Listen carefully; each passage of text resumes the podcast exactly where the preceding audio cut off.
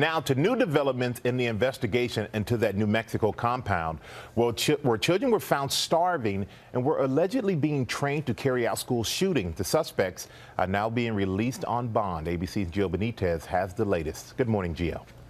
Hey, Michael, good morning. A New Mexico judge ordered the release of the five suspects who were arrested on child abuse charges and were alleged to have been training the children to carry out those school shootings. Now, the suspects, two men and three women, were arrested last week at a makeshift compound in New Mexico where authorities rescued 11 emaciated children living in filthy conditions with very little food, no clean water. The judge granted the suspects $20,000 bond each and ordered them to wear ankle monitors until trial. Now, one suspect, Siraj Wahhaj, is likely to remain in jail pending a warrant for his arrest in Georgia, accusing him of abducting his three-year-old son. Authorities found a body believed to be the young boy's buried in the desert near the compound, Michael. And, um, and Gio, the, the decision to release the suspect, that came against the wishes of the Sheriff's Department and also the FBI.